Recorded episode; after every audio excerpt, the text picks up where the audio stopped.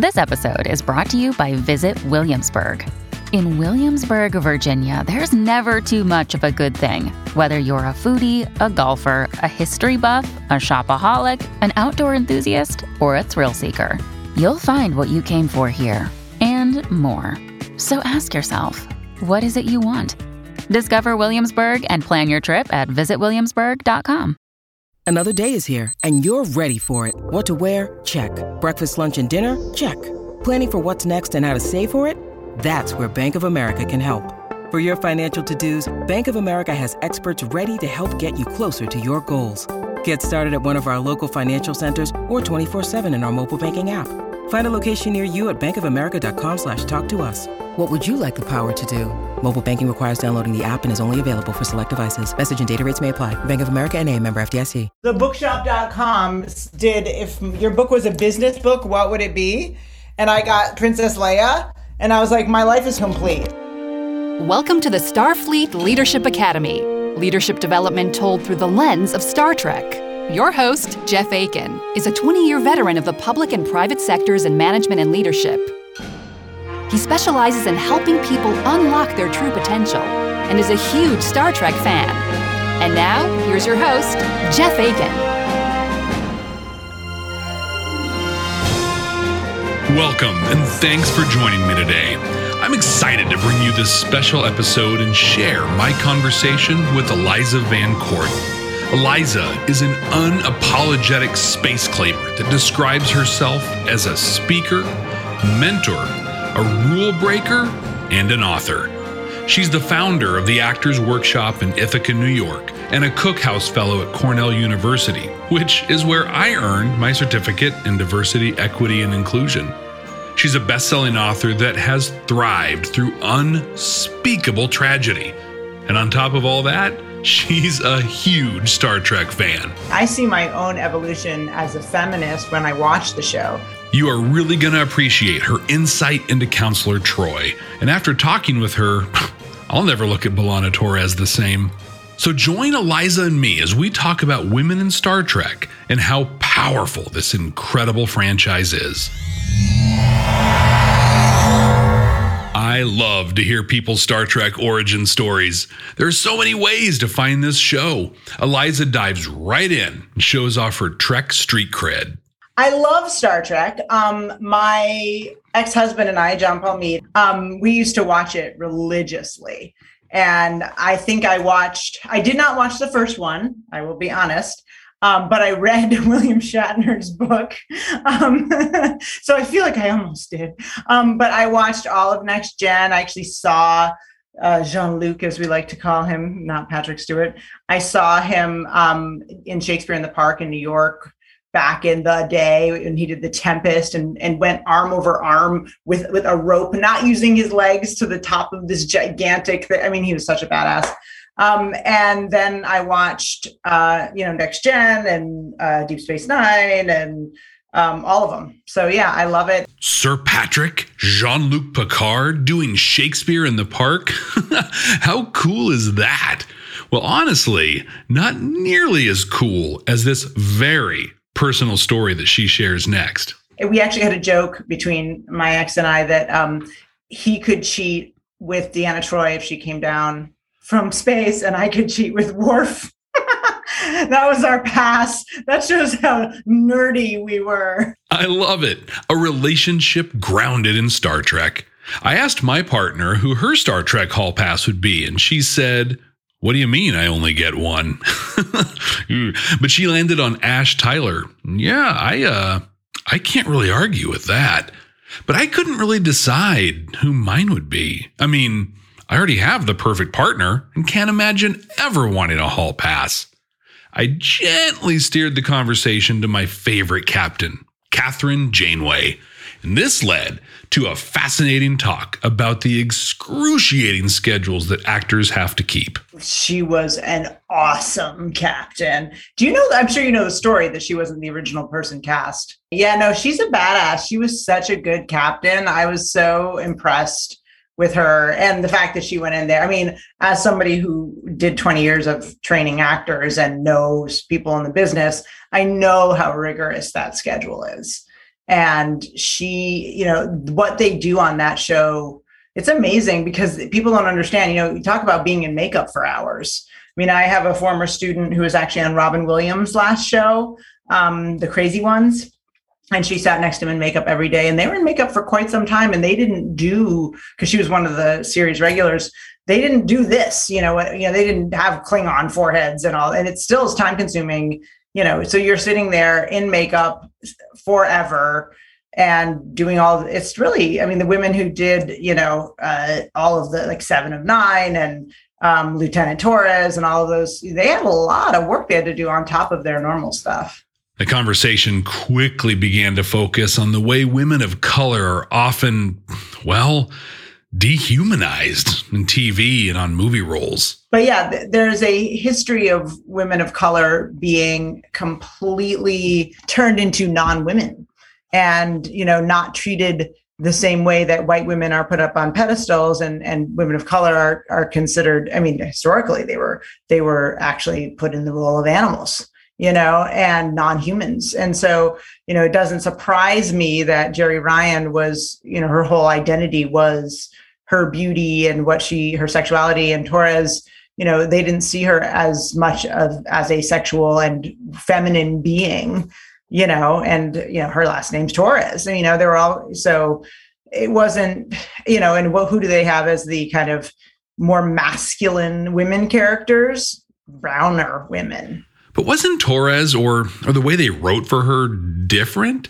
Not only did they find a way to accommodate Roxann Dawson's pregnancy in the fourth season, but then she and Tom Paris were married and she had their kid. Right, right, absolutely. Well, you know, it's funny that you bring up that part because in my acting class, we teach cold reading skills. And the scene with her, and I can't, oh, I'm so embarrassed. I can't remember the, the name of her character but the scene with her and her um, husband and how she wanted to change the kid so it wouldn't look like a Klingon, that scene, I use that scene as a cold reading all the time. I could quote that scene like, you know, it's just fascinating. And she talks about how her father rejected her and all of these things. It's really it's I, I, remember that scene. It was such a beautifully written scene. And i was like i'm going to use this to train my actors. It was so good. In a few minutes we talk about how even though torres was a wife and a mother she was desexualized compared to other women on the ship. Before we get to that though eliza shared some profound thoughts on the power and impact of star trek that honestly honestly make me really proud to be a fan of this show. Well, yeah, and, and and it was going back to the idea of you know, do you assimilate?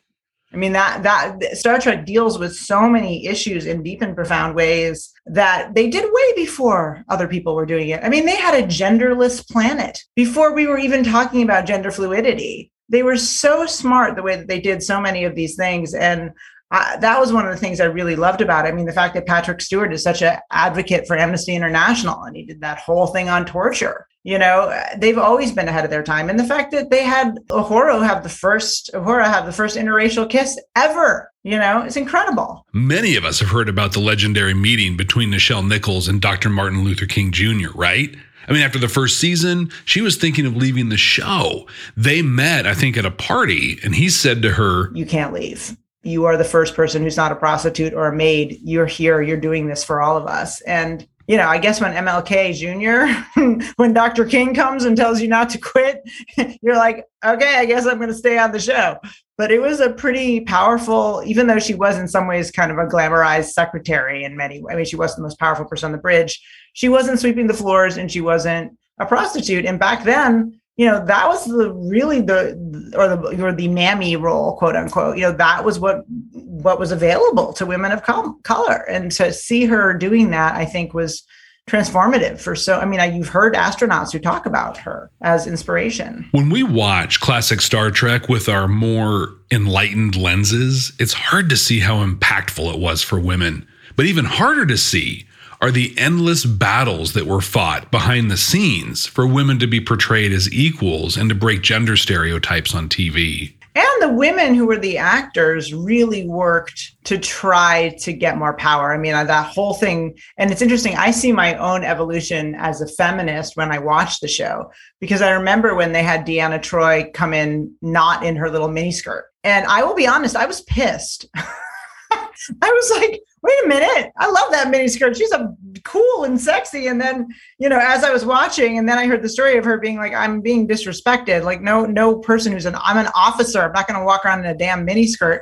And I started thinking about, wow, I am so in this culture of women gaining their power and gaining their capital from their looks that I'm respecting her for her awesome body and i'm not realizing that i'm falling into the same crap you know that that all of the rest of us are. And you know star trek had a way of putting a lens up and having you kind of look at it and say oh wow i never thought of it that way. They were always ahead of their time and that was one of the things i just i just loved about it do you think, Eliza, that the fact this was or, or, is science fiction is why they were able to be so progressive? I mean, stuff like this wasn't happening on Cheers or LA Law. There's no way they would have gotten away with most of this stuff if they hadn't been like, but it's space but it's an alien.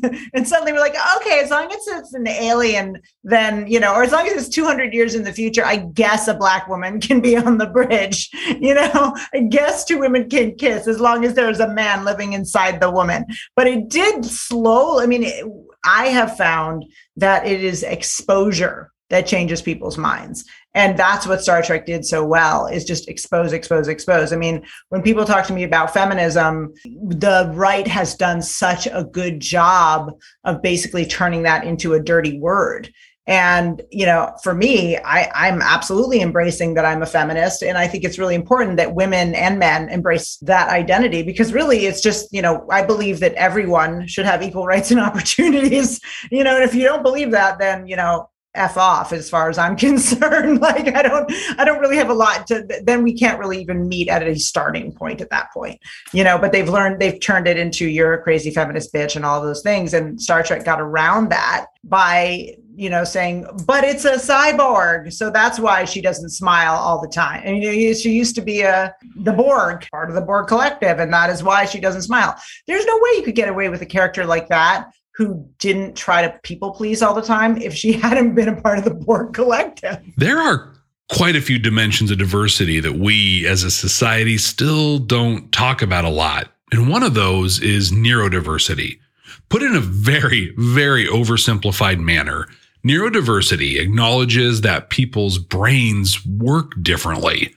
The term neurodivergent is often used to describe people that are not neurotypical.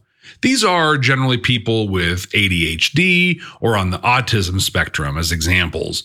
In my opinion, one of the strongest examples of the value of neurodiversity comes from someone that I think presents as neurodivergent, and that's seven of nine. Absolutely. I never thought about that. That's really interesting because I have pretty hardcore ADHD and I always related to her character, even though she couldn't be further from it but there was something just you know what i mean? She was just boom. But there was something very powerful about her just that she just did not follow the normative expectations of communication at all. That quote you know i was looking up uh, the star trek women when we started before i came on here to and i and i came across this chart of the women and like the famous quotes that they had said. And seven of nine said remove your hand or i will remove your arm but she didn't say it like she was pissed. She was just like, listen, you're gonna lose an arm. So I would recommend you remove your hand. You know, one of the things Deanna Troi, one of the quotes from Deanna Troi, um, feelings aren't positive or negative. It's what you do with those feelings that becomes good or bad. That's kind of my theme. Like I, I feel like we have a lot of focus on our society on feelings and that we sort of have to follow them. And I always think that's just absolutely absurd. I mean, if I followed all my feelings, I would probably have sex and murder people all day long like you know what i mean? Like i don't i don't follow my feelings all the time because my feelings aren't always you know thank god i have a brain to tell me like murder is wrong you know? And so i shouldn't do that. But and that's one of the cool things about deanna troi is you know she was not she was emotional but she wasn't reactive which i always thought was very cool. Although i do have to say there is that ongoing joke about deanna troi that like sometimes you're like dude you don't need to be here. Like they'd be like firing on the ship and she'd be like Captain, I sense frustration. And I'm like, Deanna, they're firing on the ship. Everyone in the bridge senses frustration. yeah, but the truth is, you would in, a, in an enlightened society, you'd have a shrink on everything, and they would be a huge part of everything because they'd be figuring everything out. But yeah, she. I love the love story between her and Worf, though. I, and it made sense to me. Totally made sense to me because I was like, of course the guy who's taught that he can't feel his feelings is going to be attracted to the woman who's like really good at feeling figuring out people's feelings you know? And she also was kind of a she reminded me of margaret thatcher and sometimes where she was like you know the the iron fist and the velvet glove. And so i kind of saw why she related to to Worf but also i happen to have a huge crush on Worf so that could be part of it you know? Let's be honest. How could you not I'm not even going to get too raunchy here, but I'm just going to say, how could you not and leave it at that? The next generation really did, in its late 80s, early 90s way, start to normalize mental health. And thank you, Eliza, start to normalize interspecies relationships as well. At this point, though, I felt like I might have found a kindred spirit that would also feel like Janeway really is the best Starfleet has to offer in the way of captains. So, so I asked her. Eliza, who is your favorite captain? I did love Jean Luc. I will say Jean Luc was my favorite captain. I, I just I loved I love Jean Luc, but uh, I I think you know I look back on some of the pushback that some of these characters got. Like Janeway, everybody hated her voice, and I'm thinking, how many dudes in movies had the weirdest voices ever? And we don't give a crap about it but she has a voice and it's just like you just can't stand the fact that she's saying words with opinions you know so interesting. Like and i love the way they treat female characters in sci-fi and they they've always been on the forefront. I mean even when you go to alien 2 and that latinx woman who blows herself up at the end you know you just didn't see characters like that unless they were in space. You just did not see badass women in the military with muscles who you wanted to root for them. But people were like, it's okay, it's space. Science fiction allows stories to be told that we wouldn't be able to otherwise. But so what? Why does it matter that we can use sci fi and art to examine the world differently? I really do believe that art is a vehicle and stories are a vehicle for change. I, I when I give my talks and my workshops, I always make sure to tell stories because so much of how we learn is through saying, okay, I relate to that experience. And so much of the time where our disconnect happens is where we're like, I don't get that because it never happened to me.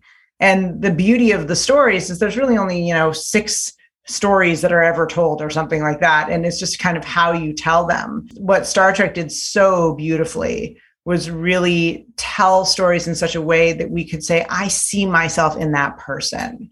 I relate to that person. You know, I related to Counselor Troi heavily um, because I have always been someone who has been very attuned to other people's feelings. And I think for her, sometimes it was hard to be feeling all of these things that other people were feeling. And, you know, there's this whole movement, like I'm on TikTok now, they have this whole movement of people hashtagging empath, which is really interesting. Um, and a lot of people are talking about how they feel other people's emotional experiences in a very intense way. And I do think different people do feel, I mean, they've done research that trees talk to each other. I mean, if trees can talk to each other, human beings can feel each other's feelings. And seeing Deanna Troi and the struggle that she went through just trying to feel the damn feelings, you know, because she felt so much was really interesting to watch. I actually wish they'd pushed into that more of like, what is it like to walk in a room and be bombarded? Because so much of the time, human beings spend their time hiding feelings from each other. And Deanna didn't have that option. All of the women who were leaders on on that show had different ways of managing everyone's feelings that were very different than the men you know and then we always had like you know the prototype of like the the shatner and you know the the, the riker who's just like I feel nothing. I'm just a cool dude who has a lot of sex, you know, like although I do wish they'd had a character who was the counterpoint to that. I would have loved to have seen a really sexual character. I feel like the we had men that were, you know, going out there and they're like, I went on this uh, I went on this planet and I got that lady and this planet got that. I would have loved to have been like, dude, like the D on that planet is excellent. I would have loved to have seen like an anti slut shaming character who was just the counterpoint to Riker. Would have been so much fun. Well, that's the other thing. I mean, there's that whole balance, right? Of like, if you're going to be a leader and a woman, you must be non sexual, which is just ridiculous and just silly. You know, I mean, uh, I'm like looking at this chart of of all the women who were you know, in Star Trek, I don't think there was a single sexual, like a woman who was like in her sexuality. They made it, she may have been sexualized, but she wasn't in her sexuality. And that was a very forward thinking show. I would have loved to have seen like Dr. Crusher just crushing it, you know? I can almost see Jadzia Dax filling that role. But even Ira Steven Behr talked about not pushing the envelope far enough when it came to sexuality on Deep Space Nine. But Eliza is so right here. I mean, of all the women in Star Trek so far, Dax is almost kind of the only one that was comfortable in her sexuality. What are some other franchises that have used sci-fi to dive into sexual expression or or even just life in general with that? For me, every time I see certain kinds of arts, I mean the Matrix, not to get too off subject of Star Trek, but you know, the way the ma- I, I use the Matrix as my analogy for everything. I always think it's hard to kind of see the world in a very real way. But to me, that's the Nebuchadnezzar. Like the Nebuchadnezzar is dirty and the food sucks, you know, and the matrix is slick and clean, but like the Nebuchadnezzar is real and I'd rather be in the real and really see things as they are than put my head in the sand and just live it plugged in. So for me, you know, when I give my talks, I'm always like, who's seen the Matrix? And it's crazy. I go to MIT every year and work with the Office of Minority Education. Every year, less and less kids have seen the Matrix. I'm like, how can you not have seen the Matrix? It's amazing. I remember showing it to a group of kids, and there was one kid who it was pretty clear to me that he was probably queer. He's from a, and it was kind of in a conservative area. And they were all watching it, and all the other boys were just kind of like, ah, I don't know. Um, and this kid was in it. And I was like, yeah, of course you are, because you're living that every day. And and that's, I mean, that's what these things do. Like these are our stories. These are what get us through. I mean, art and stories and you know things like Star Trek, giving the hope of possibility that maybe one day we'll live in a world without hunger, you know, without hatred, all of these things. That's why I love Star Trek. You know, one day, maybe, just maybe, this could be real. Hope. It really captures why so many people love Star Trek. I mean, it it's why I do. It gives hope and it shows us better future for everyone. But it takes more than idealism to really affect change. I mean, that's where change starts, but it takes action. In Star Trek, they put some guardrails in place so that other civilizations could go through their idealism. They could follow their own journey. It's controversial, but the Prime Directive is what does this. Starfleet is able to take the actions it needs to maintain a hope filled future without taking advantage of or interfering with developing cultures. I asked Eliza what she thought about the Prime Directive. Like, if everybody followed the damn Prime Directive, we wouldn't have war. You know, we would have so the, the I mean, and I know there are sort of ethical problems with the Prime Directive, which I have given quite a bit of thought to. But um, but I do think that overall, don't mess with with countries that aren't ready to be messed with. Stay away. Wait till they're ready to engage with them because that stops you from pillaging their resources. It stops you from cultural appropriation. It stops you from all of these terrible things that happen when you know people think that they know best. And that's what the prime directive protects you from is this idea that you know best. Come to quark's quark's is fun. Come right now. Don't walk. Run! Hi there cadets. In our last episode where we watched discoveries choose your pain we talked about the incredible performance review that Saru set up for himself. Well, I created a tool to help you do the same thing for yourself. For your free copy of this tool, visit jeffaiken.com and join our mailing list. You'll get access to a copy that you can download for yourself and for your team. Just visit jeffaiken.com and join the mailing list. Thanks.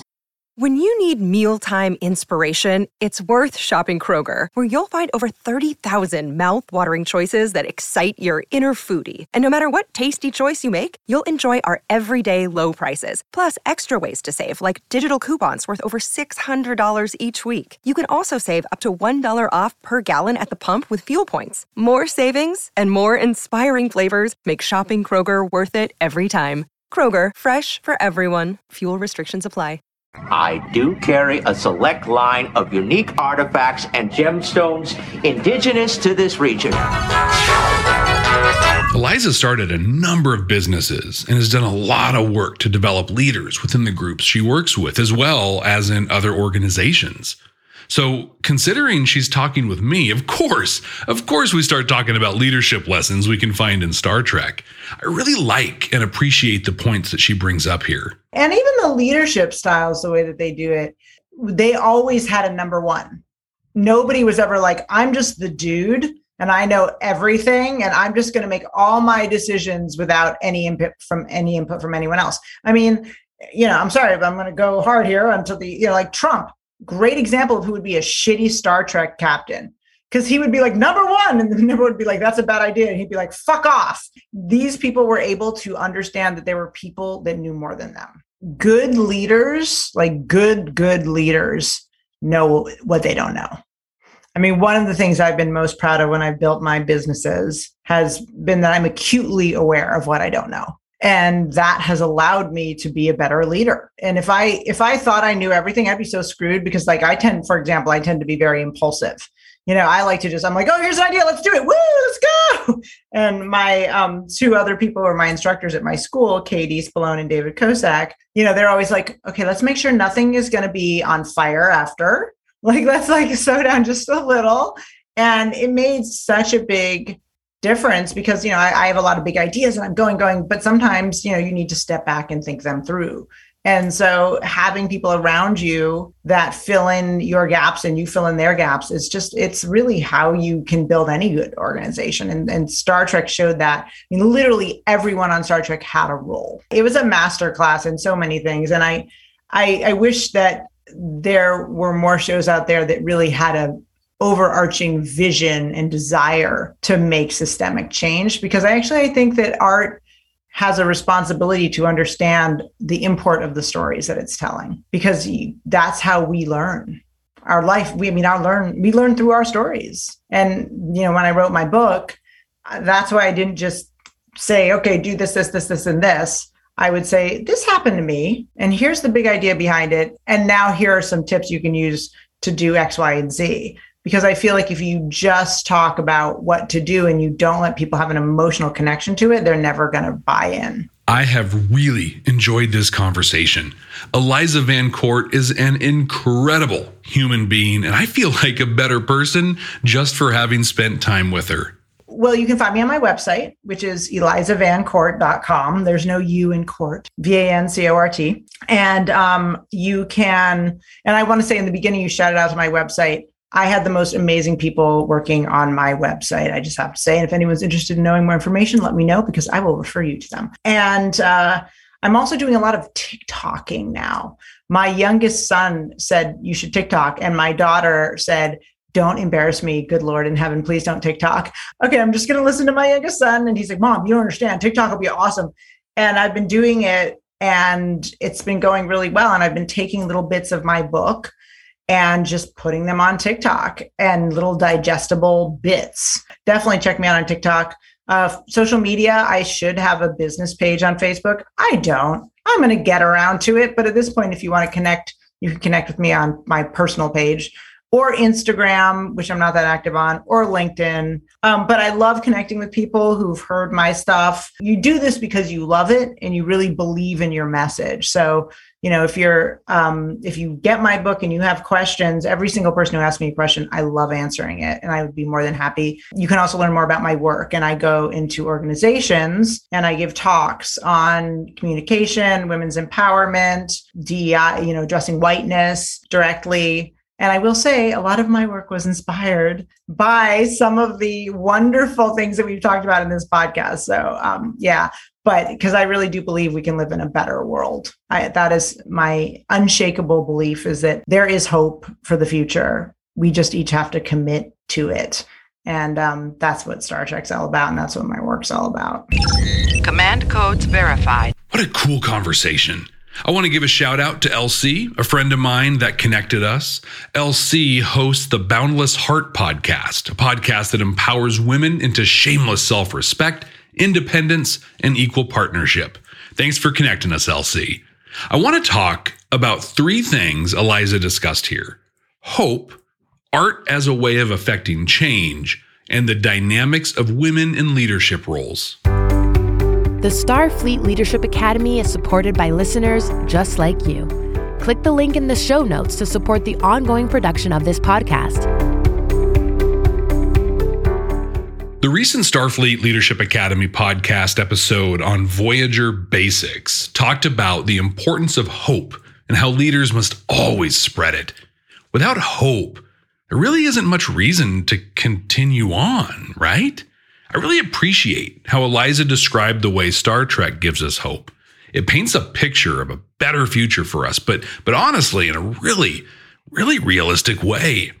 One of the things that I've come to deeply appreciate about Star Trek is that in order to get to the utopia that we see on TV, we have to go through World War III. We have to go through the Bell riots. Living in the world that we all live in today, these feel, I don't know, this feels a little, maybe a little too possible.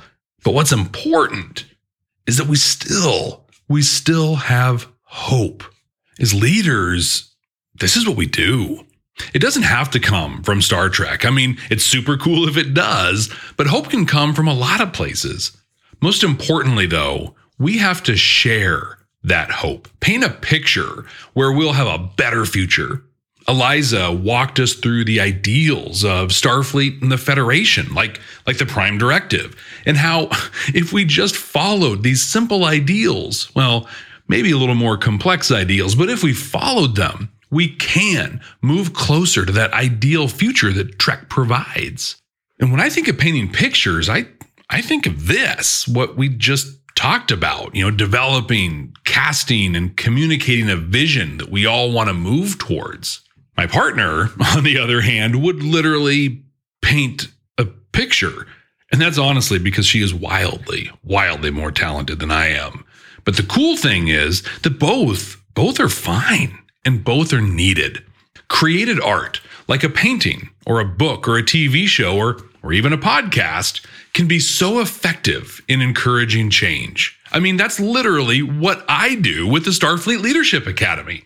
I create this thing that, that I like to think of as art to entertain you, but also to help you become a better leader. And why, why would I care if you're a better leader or not? Well, because I want change. I want the future, the hope that Star Trek shows us. So, so I use my art to help move that dream forward. I really appreciate how Eliza just, just said this. She outright said that art has an obligation to affect change. You can use this, just as I do, to help encourage change with your teams and sphere of influence. Quote, quote books or movies or, or podcasts to make your point. Use a picture or a video to really illustrate something you're communicating. You don't need to be an artist to artfully use art to make a difference. In addition to just being a super cool person, I was excited to talk with Eliza and share our conversation with you because she is shining a light on a truth that needs all of the light in the world on it. Women have been marginalized, patronized, ignored, and cheated for far too long. With her experience in theater, TV, and working with actors, Eliza has such a unique insight into how so many of our stereotypes and prejudices are just, just part of TV. I learned so much as she was talking about Roxann Dawson as B'Elanna Torres and Marina Sirtis as Deanna Troi. I mean, honestly, as a heterosexual white dude, I never I never really took the time to notice this on television. But since she's shared it with me and brought it forward, oh, I see it everywhere. As leaders and as people of influence, we are obligated to help women create space for themselves and thrive in that space. For me, this means not only being a strong ally, but also having the humility to ask questions. As someone that grew up in a culture that that honestly still saw men as superior to women. I mean, I served on a submarine, as many of you know, right? We were an all male crew because, God forbid, a woman sacrifice her personal dignity and risk her life that far under the sea.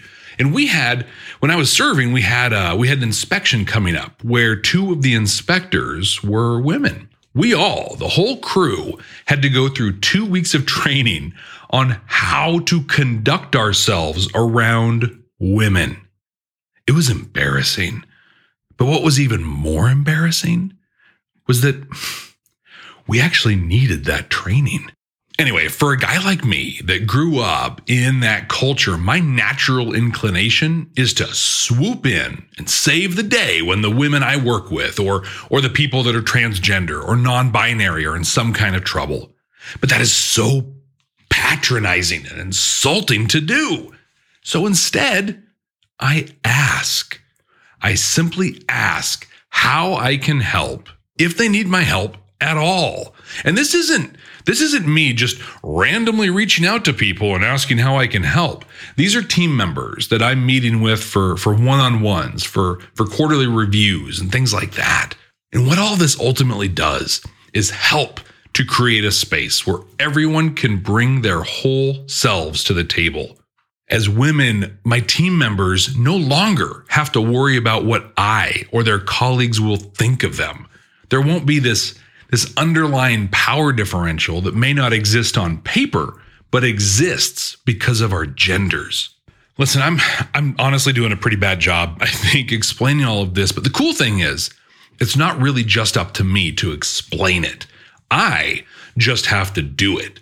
We have Eliza VanCort that can explain it. Go buy her book. Listen to her speak. She invited you to reach out to her on social media. So, so do it.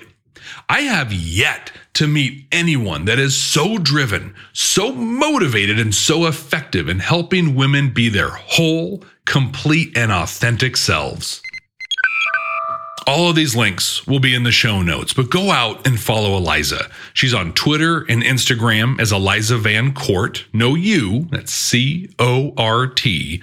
And you can also find her on TikTok where she is totally rocking it. Head to her website, elizavancort.com, and you can get everything else from there. And I cannot encourage this enough. Go buy her book, A Woman's Guide to Claiming Space. Every bit of her personality comes through in the book, and there is life changing wisdom in it. And hey, you can follow me too. I'm on Twitter at SFLA Podcast, and you can follow me on all the social media at Jeff T. Akin. That's Jeff T as in TED Talk, A K I N. And you should totally join us in the Starfleet Leadership Academy podcast group on Facebook, and we can totally talk about Eliza VanCort. I look forward to seeing you there. And until then, ex Astris Scientia.